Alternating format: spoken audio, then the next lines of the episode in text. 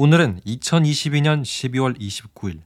나의 여자친구가 다이어트를 시작했다. 과연 그녀는 다이어트에 성공할 수 있을지 의문이다. 벌써 N번째 다이어트이긴 한데, 하지만 이번 다이어트는 진짜 진심인 것 같기도 하다. 아니, 다시 생각해보니 매번 진심을 다했을 수도. 뭐 아무튼 이제 여자친구의 다이어트를 지켜보는 남친 딩문이의 관찰 일기가 시작한다. 아 근데 궁금한 게 하나 있다. 보통 다이어트를 시작하면 아무리 다이어트 할 때 먹을 거라지만 아몬드 이런 거 많이 먹어도 되는 건가? 견과류 많이 먹으면 배 아프다고 하던데 조금은 걱정된다. 오늘의 관찰일지